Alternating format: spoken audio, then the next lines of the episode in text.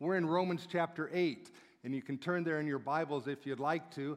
Somebody said, and actually a few people have said, Romans chapter 8 is the greatest chapter in the Bible. And I don't know how you get to that. It's a really good chapter. I'm excited about being in this chapter. For me, usually the greatest chapter in the Bible is actually the one I'm in right at the moment and I'm studying because there's so much good stuff in every chapter of the Bible. Here's how I would capture Romans chapter 8 it's, it's the mountaintop. It's, we've been working for a while now, seven chapters. Then we got to this place where, where you can see and, and view all the amazing truths that have already been spoken about and even what will be spoken about. Now, I'm not much of a mountain climber, but I did in my younger days um, get to the top of Mount Hood a couple of times, and some of you have done that, I'm sure. It's an amazing mountain to climb. It's, it's not real technical, but it is a bunch of work. What's really interesting about it is you start climbing in the dark about 2 in the morning, and when you get up to the top, the sun is usually just rising. And here was the most spectacular, spectacular part about the whole thing is when you get there and you stand on it, you see the shadow of what you're standing on. Here's another image. You see the shadow of Mount Hood, and you recognize you're on top of that, and you're looking out, seeing the shadow of what you're on. I stayed there quite a while and just looked at that, and that's how I think of Romans chapter 8. We've been climbing up Romans now for a while, and now we're on the top. We're kind of halfway through, and we're going to see what we can see now, and it's beautiful what we can see. So we're going to actually spend nine, nine weeks on the top, nine weeks in Romans chapter 8, and we're going to see some amazing things up here. Today we're in Romans chapter 8, verses 1 through 4, just four verses, and there's some amazing things to see in this text. So, I'm going to invite you to stand with me. And while you have it in front of you in your Bibles, it might be a little different translation. I'm going to invite you to read it out loud with me. It's only four verses. We'll do it all together. Romans chapter 8, verses 1 through 4 says this Therefore, there is now no condemnation for those who are in Christ Jesus.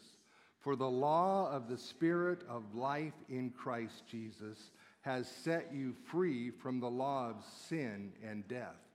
For what the law could not do, weak as it was through the flesh, God did, sending his own Son in the likeness of sinful flesh, and as an offering for sin, he condemned sin in the flesh, so that the requirement of the law might be fulfilled in us who do not walk according to the flesh, but according to the Spirit. Four verses. We're going to draw four points from that, some, some beautiful, amazing sights of truth that we see from here. Father, we submit ourselves to you, to the authority of your word yet again. We believe that this is the truth. It is you communicating yourself and your plans and your purposes to us. And we recognize that apart from the Holy Spirit, we can't understand it, we can't apply it. So please be the teacher today for the glory of Jesus. Amen. You can be seated. So, the first thing we see from the mountaintop is an amazing fact. It's just a fact that's stated. The Apostle Paul states this fact as succinctly as he can there in verse 1. Therefore there, now, therefore, there is now no condemnation for those who are in Christ Jesus. He says, This is a fact. And he bases the fact looking backwards, saying, Therefore, building on what he's just said. Now, we could say that goes back to Romans chapter 7 and that struggle he refers to there and that even self condemnation that kind of comes out in that chapter. He cries for help. Who's going to help me in this sense of condemnation that I'm feeling? The therefore could actually go all the way back to chapter 1 when we read about the wrath of God being revealed against unrighteousness. The therefore could be seen going back to chapter 2, where even the religious Jews are told, You are without excuse before God. It could go back to chapter 3, where it clearly says, All have sinned and come short of the glory of God. See, one of the main points going up this mountain that the Apostle Paul, by the Holy Spirit, has labored to communicate is this is that condemnation by God, from God, is something that is rightfully ours as individuals and rightfully ours as part of this human family. Later in chapter 5, he stated it very, very clearly. Chapter 5, verse 15 says, So then, as through one transgression, transgression, there resulted condemn- condemnation to who? Say it, all men. There you see the word condemnation. Now, some struggle. Some struggle to just accept the reality of that. They, it was like the Apostle Paul, well, he's being too harsh. And yet, Jesus himself communicates the same thing very clearly. We all know John 3:16. For God so loved the world that he gave his one and only son that whoever believes in him shall not perish but have eternal life. We always stop reading there, but Jesus keeps talking and says, For God did not send his Son into the world to condemn the world, but to save the world through him. Whoever believes in him is not condemned. Whoever does not believe stands condemned already because he's not believed in the name of God's one and only Son. Jesus says, I didn't come to condemn. And the reason he says that is because everybody stands condemned already. He didn't come to condemn, he came to bring freedom from condemnation. The word condemnation there, some translate as judgment. It's kind of a technical legal term, but it more refers to the result of a judgment. Not just the sentencing of judgment, we might use the word penalty or punishment. So then, this fact that the mountaintop helps us see is an amazing truth. After weeks and weeks of us understanding the justful, the just condemnation that rests on us, to be at a point where we have no condemnation, that's a big deal, amen? Good place for an amen right there. Notice the word now. It's a little word, but it's very important. That adds a sense of confidence or certainty or even assurance. Being free from condemnation is not something we're working towards. It's not something we're praying for. It's not something we're hoping for. Being free from condemnation is when? Now. At this moment. Being free from condemnation is certainly something we will enjoy for all eternity. But it is certain now, it is assured now, and we rejoice in it now. Now, how can we be so sure? Well, the Apostle Paul kind of settles the fact in our position. Notice the Apostle Paul reminds us that in, instead of being in a place of condemnation, we are in Christ Jesus.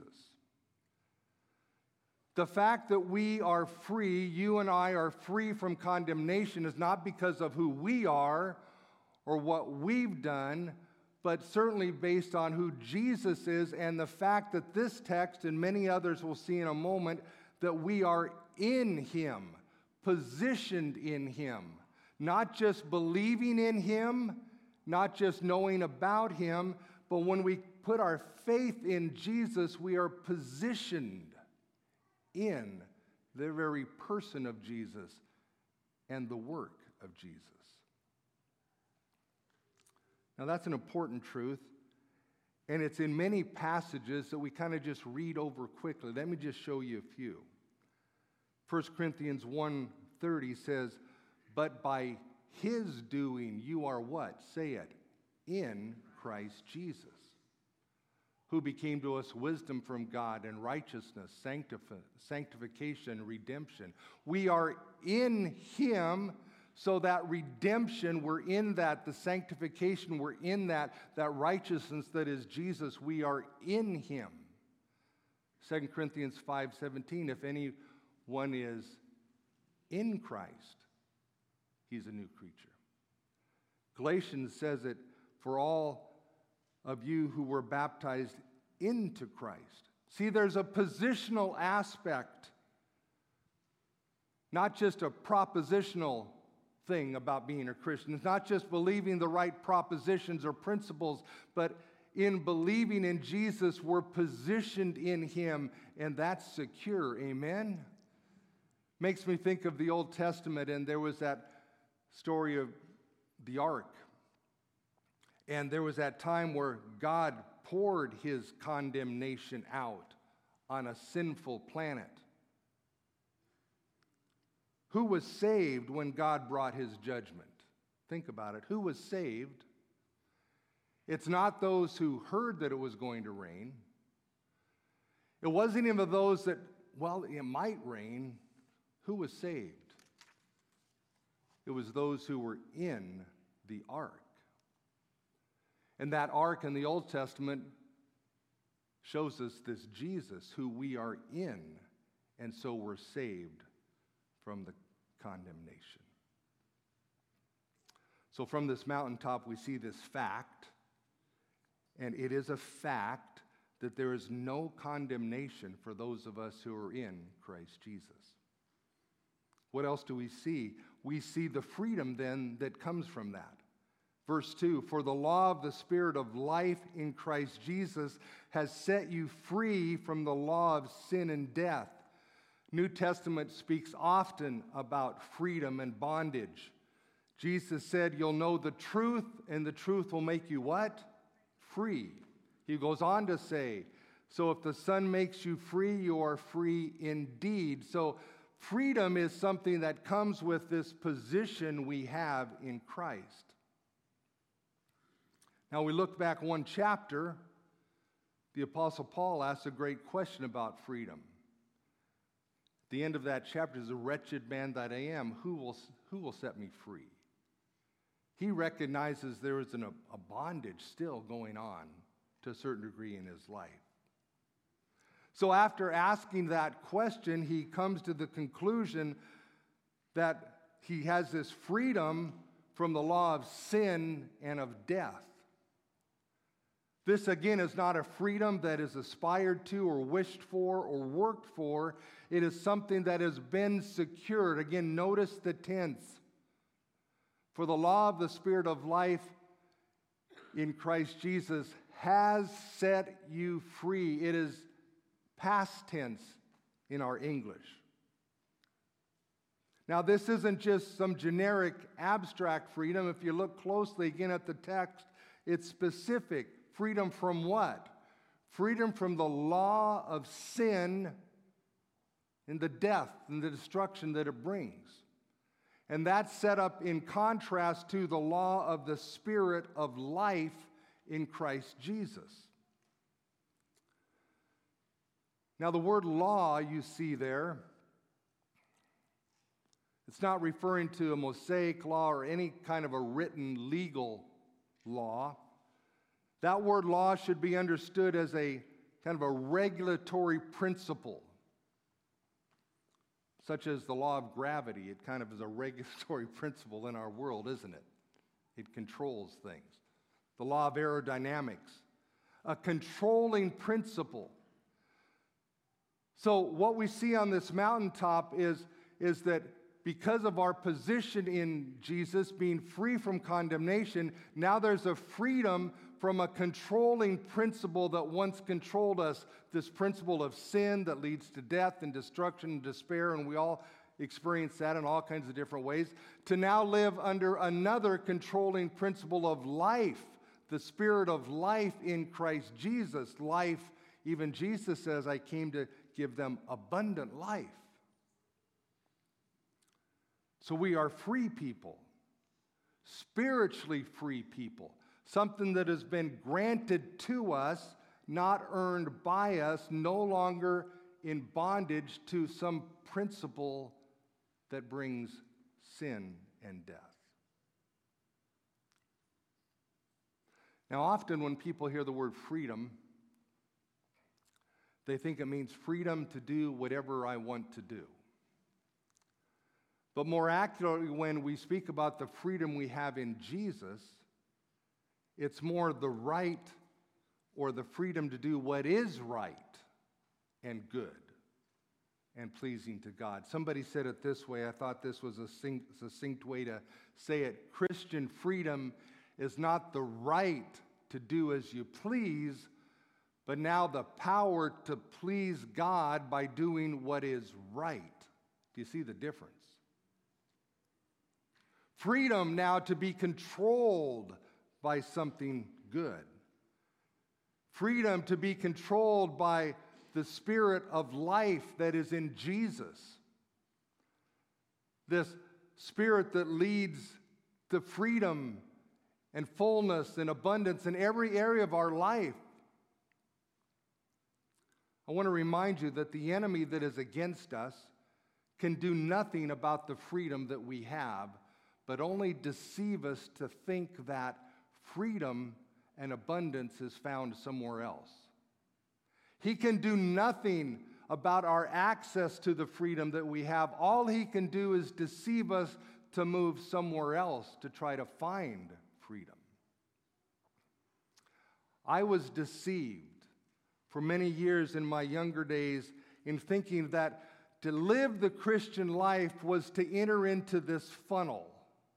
And as I went down this funnel, life got narrower and narrower and narrower to the point that it was stifling.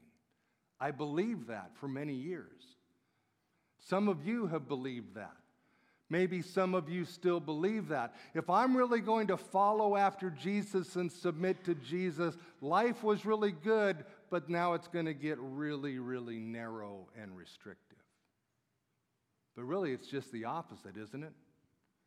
We learned that we enter in through the narrow way and life gets broader and broader and more beautiful and more abundant, and we become freer to experience all that God desired for us.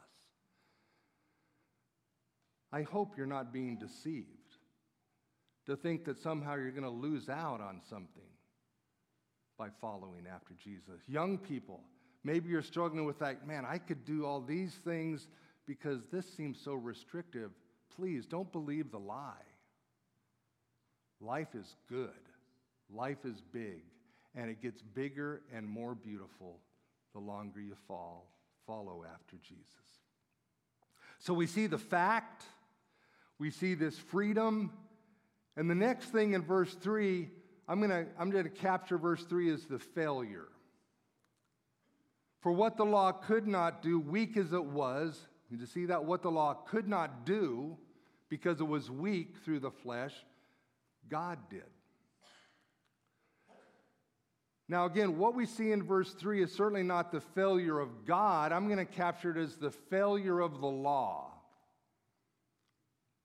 You see, in the text, the law couldn't do something, the law was weak. Now, in here, the word law is referring to, I believe, the moral law of God, or if you want to just condense that to the Ten Commandments. Now, I need to be quick to clarify that the law is not bad or evil. Again, if we go back down the mountaintop just a little bit to Romans 7, the Apostle Paul wanted to dispel the idea that there's something wrong with the law, so he asked the question Is the law sinful? And there's the answer. No, the law is not sinful. The law is what? Say it holy. And the commandment is holy and righteous and good. So then you should ask me, how can the law be holy and righteous and good and also be weak? How can I say it's a failure. Let me answer the question that you just asked me. We need to remember the purpose of the law. The purpose of the law is not to save people. The purpose of the law is to reveal people's need to be saved. The law perfectly reveals the need for salvation, but the law fails to be a channel for salvation. And again, the Apostle Paul has said this in other places in Galatians. Therefore, the law has become a tutor to lead us to Christ so that we can be justified by faith. Now, I'm going to use an illustration that I'll keep coming back to. I have a chainsaw. Anybody have chainsaws? I love my chainsaw. I actually got it for a gift a few years ago. It's a Stihl chainsaw. This last year, I found a great source of firewood. I used that chainsaw. It worked perfectly.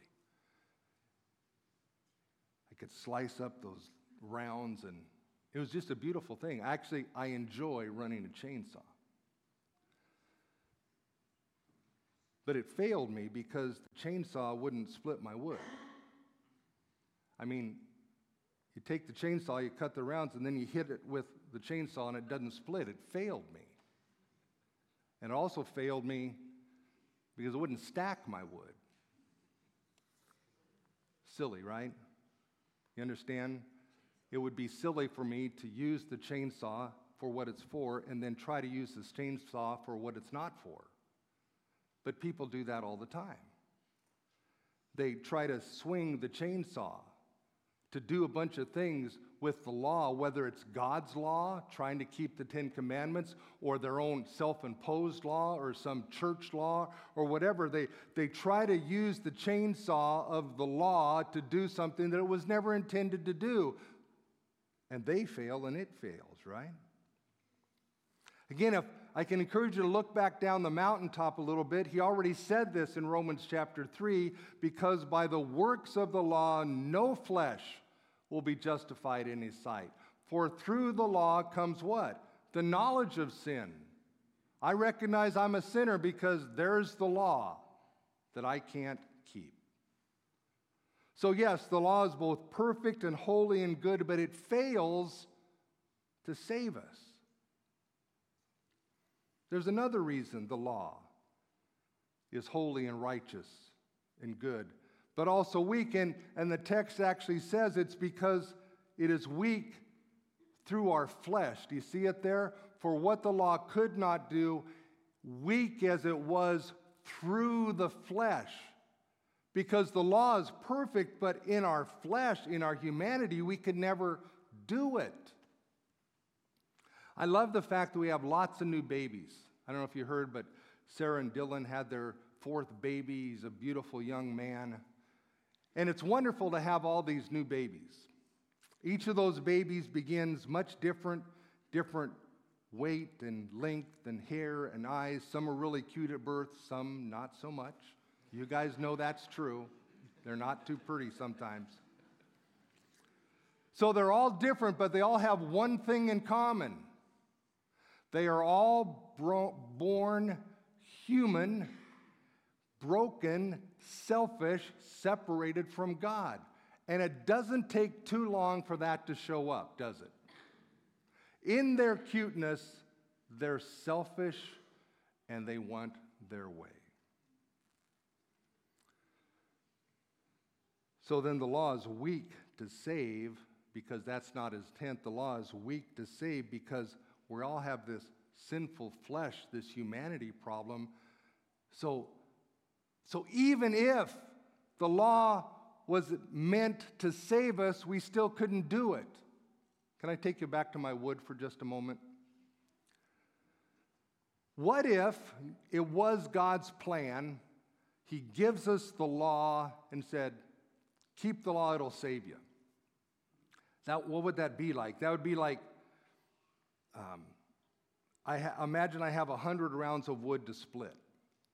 And salvation for me would be to split all of those rounds of wood. And God says, here's the perfect tool. This splitting maul will split anything.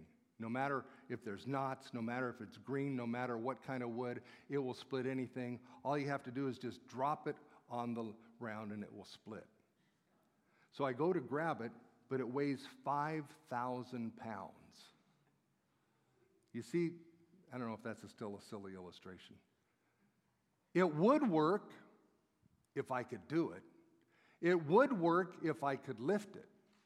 And again, I think there's still lots of people trying to lift something in their strength that is impossible to lift. So even if the law could save us, we in our flesh could not lift it and would not even desire to lift it. So it's a pretty sad state for all of us, right? Pretty sad state. So I'm so thankful for the next two words in the text. God did something. Isn't that beautiful? God did something. God did it. Those are beautiful words. Those are words full of grace and love and mercy and power and justice. Those two words set the Christian faith apart from any other so called religious system. All other religious systems say, swing the chainsaw. All other religious systems say, try to pick up that splitting maul. And the Christian faith says, God did something that you could never do. What did he do? Well, it's right in the text, it's the gospel. God sent his own son in the likeness of sinful flesh. He wasn't sinful flesh, he came in the likeness of it. He kept the law perfectly. And then he offered his life as an offering for our sin. You see it there for an offering for sin. That's how we're saved, amen? Through what God did. We are transformed by what God did. And it says he condemned sin in the flesh. Takes us right back to the first use of the word condemnation. We began with there is therefore now no condemnation for us. Why is that? Because that condemnation was in Jesus, in his flesh, in his perfection. Jesus took our condemnation, Jesus took our judgment in his flesh. Now, I want to highlight just something maybe I haven't emphasized before. Jesus, at that moment, not only died for our sins, plural, things we have done and are going to yet do, but he also died for our sin, our sinful nature. I don't know who to give credit to this statement to, but somebody else said it smarter than I. Jesus died for what we were, meaning in Adam, slavery to sin. It's, we were sinful in nature just as much as for what we have done, referring to our actions. He died for both, so we're free from both. He did it. Amen? God did it. Can I take you back to the firewood for one more time? Last time, I promise. So, what did God do? God grew the tree. God cut down the tree. God sliced it up. God split it. God stacked it. And then God carries the wood to the door and he says, I'll come in. I'll start a fire and you can be warm. What's our response? I'll, let you. I'll let you do that. I'll receive that I can't do that. I could never do that. I'll quit trying to do it and I'll let God do what only God can do, which is all of it. So we're up on this mountaintop. We see the fact that brings this freedom, that reveals the failure of the law and what only God can do. And the last verse is going to be built on in the coming verses, we see the fulfillment. So that the requirement of the law might be fulfilled in us. Do you see that? Fulfilled in us who do not walk according to the flesh, but according to the Spirit.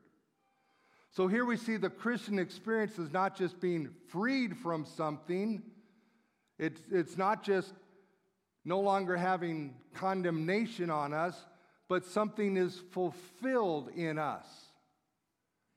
What is fulfilled in us? Now, New American Standard, as you can see, says the requirement of the law.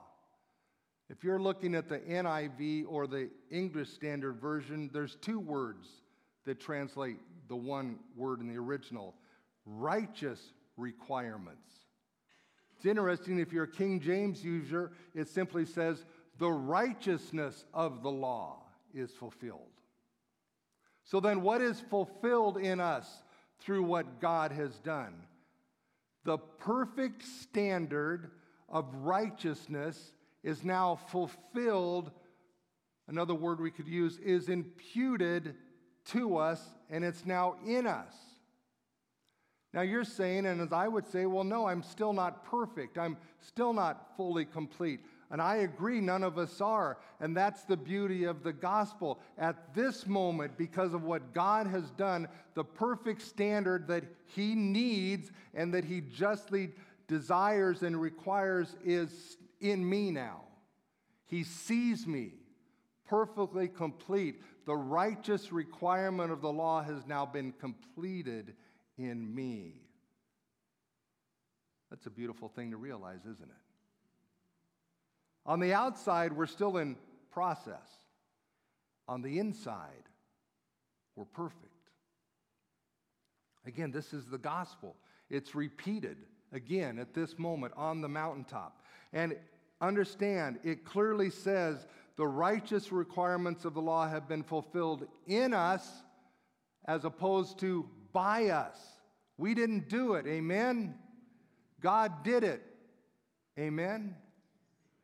You'll have to learn to not have to have that prompt. Just say amen when it's a good spot. Now, look at this last phrase, and we're going to wrap it up. It says, the, the requirement of the law has been fulfilled in us who do not walk according to the flesh, but according to the what? Spirit. Now, it's the second time in these verses the word spirit is used, and it's going to be used now on the mountaintop 21 times. It's like now the Apostle Paul is revealing there's a new power available now. There is something that's in us, the Spirit of God, that now moves us in a new direction. The Holy Spirit understand, is not optional in the Christian life, it is essential in the Christian life. And I think I mentioned before, maybe in Baptist type churches, we are a Baptist church, we maybe have people have a sense we minimize the whole Holy Spirit thing. How dare we minimize that? It is essential, amen? It, you know, so let's say you're going to go buy a truck or a car. And you have all these options. You could get leather, you could get heated seats, you could get nice wheels. Those are all options. Would anybody buy a car that, well, the engine is optional? That's silly, no? No, the engine is essential. And sometimes we think of the Christian life as I'm going to live the Christian life and the Holy Spirit is optional. It's not. I should say, He's not. The Holy Spirit is not optional. Now, this idea of walk here in the verse, it, it, it, like many other times it's used in the New Testament, talks about our lifestyle, the way we live, what we're going to do this afternoon, what we did before we got here, what we're going to do next week and throughout the year. It says there's a way we walk that is now according to the Spirit, empowered by the Spirit.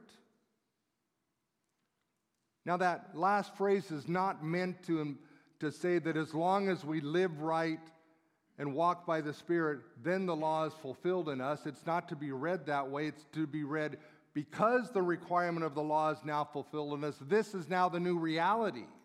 Now we walk by the Spirit. No longer the humanity, the flesh controlling us. No longer being um, slaves to that cycle of sin and death and sin and death or sin and repent and sin and repent. It's now there's this new course, this new power, this new lifestyle that is available. Not through us, but through the Holy Spirit. I read this week that D.L. Moody, who was a famous preacher from the 1800s, powerful communicator, at the end of one of his sermons, uh, he have, had a glass, of, uh, an empty glass, and he held it up and he asked, How do I get the air out of this glass? There's a long pause, and finally somebody says, Well, you could vacuum it out or suck it out. Well, you know, it would fill right back up. So you could cover it maybe and put a hose in there and suck it out, but then what would happen to the glass? It would collapse, right? And after a longer pause, he put it down and then he took a pitcher of water and he, filled the glass up. And where did the air go? It went out. And that's a silly illustration, but he used it. and he went on to say this the Christian life is not accomplished by trying to suck sin out of our lives or somehow push it out, but as we're filled with the Spirit of God, then something leaves, and it's that sin. It's, it's, it's that way of thinking, it just changes. It's the Holy Spirit. That's why, as we stay on the mountaintop for the next nine weeks, you're going to be seeing and hearing about the Spirit of God over and over and over again, because that is the power we have now.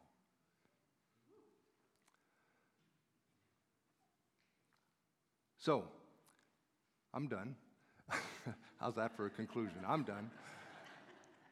well, we're going to move into com- communion. Here, here's what I'd love to have you do as we share communion. And if you're new with us, let me just explain. Um, the musicians will come up and they'll sing some songs that you can just listen to and meditate on the words or sing along with. And then when you're ready, you can go grab a piece of bread and some juice. And I always encourage you to partake with somebody. This is a family event, it's, it's what we do together. But as you do it today, just hold those elements and think about the fact because of the blood of Jesus and the body of Jesus, I am no longer under the condemnation of God. That's the fact. Revel in that fact. As you're holding those elements, recognize now I'm free. Because of what Jesus, I'm free to live life different than I ever have before. As you hold that piece of bread and that juice, recognize this wasn't accomplished by the law, it was accomplished by Jesus. The law fails, Jesus never does. Amen. And then, as you're holding that, maybe just a prayer that you would, again, invite the Holy Spirit to fill you and empower you for all that He desires for you. What the things that He saved you for. He didn't just save you because He saved you for a purpose, ultimately for His glory, but that is lived out in all kinds of different ways in our lives. And, and ponder that as you hold the elements. And as you're spending that time in prayer, of course, Scripture reminds us to confess sin. If there's things that just need to be given up to Him again, this is the time to do it. This will be the first time we share communion together in 2024. It's a good way to start, amen? A good way to refocus on what Jesus Christ has done. So I'll pray, the musicians will come, and we'll share together. Father God, again, we are so thankful. We are so thankful for what you did, period. Had you not done what you have done, we would stand condemned rightfully. And our present would be a mess, our future would be worse, and eternity would be unbearable. So, because of what you did, we stand free. Thank you. So, as we share these elements, this bread and this juice again together, make it big in our hearts and our minds. Lord, for many of my brothers and sisters like myself, I've, I've understood this. This has been real to me for years now, decades, but make it full and real once again the significance of what you've done. And we'll give you the praise for it all because of Jesus.